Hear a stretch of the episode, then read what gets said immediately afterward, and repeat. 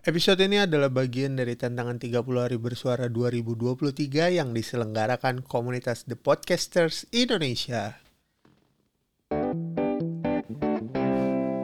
Oke, selamat datang kembali di 30 hari bersuara. Kali ini 30 hari bersuara 2023. Wow, wow. Congratulations The Podcaster Indonesia. Kalian keren banget. Ini tahun keempat berarti ada 30 hari bersuara. Oke, te tema atau topik di hari pertama ini agak susah ya. Karena judulnya patah.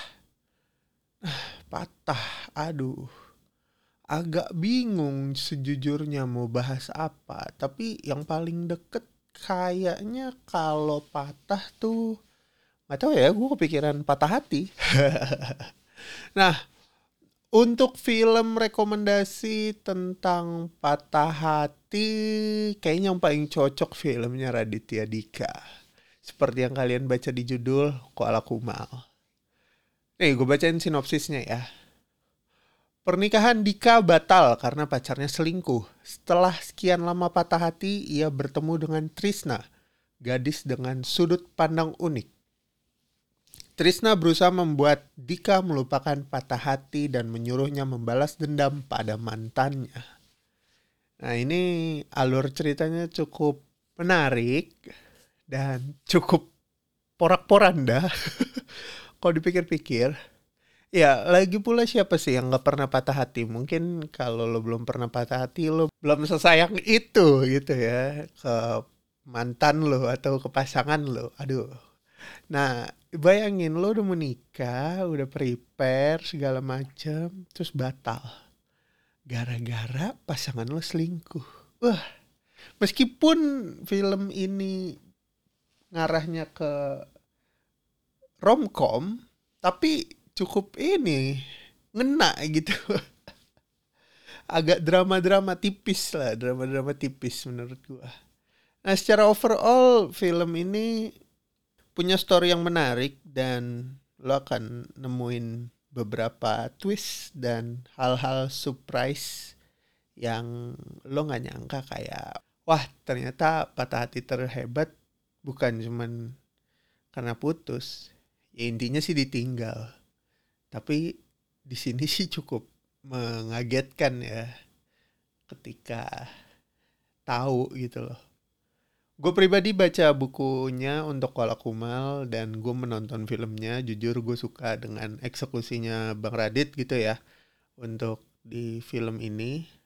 Uh, secara cerita ringan, ringan banget. Mungkin ya di atas umur 13 tahun masih bisa nonton. Nah, rating dari Kuala Kumal ini sayangnya di IMDB itu cuma 6,6 per 10. Buat gua ini 8 sih.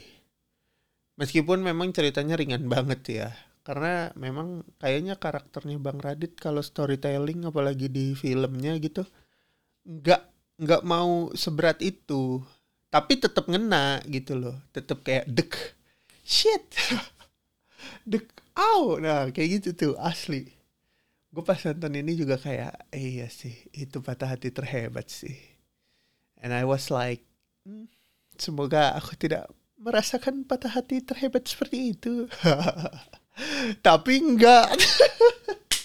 Bangsat bangsat. Ya intinya begitulah. Maaf gue ngomong agak-agak kasar tapi ya udahlah.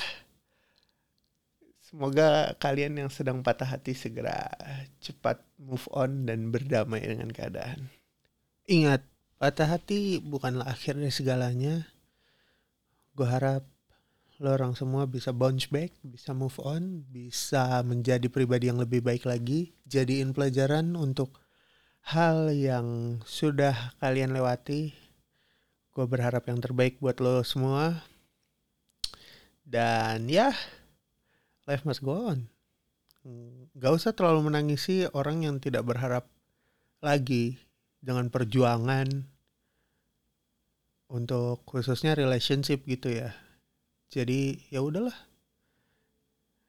Semangat. Gue Irsan 56 pamit. itu dulu aja untuk episode 1 tentang patah di 30 hari bersuara 2023.